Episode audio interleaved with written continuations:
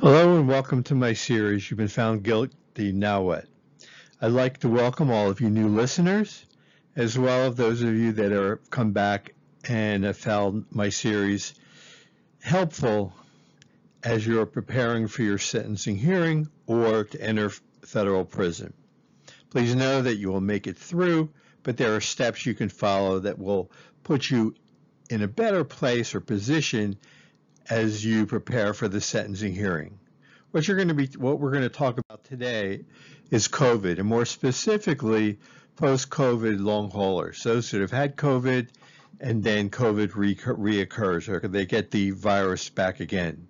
For if you've had, if you've never had COVID, or if you've never fully recovered, understand that in some respects you should be grateful because here in the United States, we've had over a million citizens die, pass away due to COVID-19. And in my own, my own personal opinion, most of these deaths could have been prevented should they have taken the vaccinations. But we are now going to jump in to COVID. If you if you know that you're a post-COVID long hauler, if you've had uh, been, know someone that had, or someone close to you has had COVID, or you felt you've had COVID, but you have not recovered all from all the symptoms. Maybe you're, you're immune compromised. You see, you've had COVID symptoms are recurring. At some point, understand that there is no prison that's state or federal, no jail, no detention center that has the resources to care for you. It's just not there and it's not part of any prison's mission. Why is that? Viruses can, these viruses create ongoing health problems which can last for weeks, months, or years. And as these are continually being researched, not here in the United States, but around the world, these facilities, even in the Federal Bureau of Prisons, where they have a half a dozen or more federal medical centers, I think seven at this point, they just don't have the finances or money in place to have one-to-one staff nursing and training and time and supplies to provide this quality care. It's just not there. That photo in the bottom right is from UC Davis. It's just not there for every patient that would come in, and that and this is from for the hospitals from the Federal Bureau of Prisons.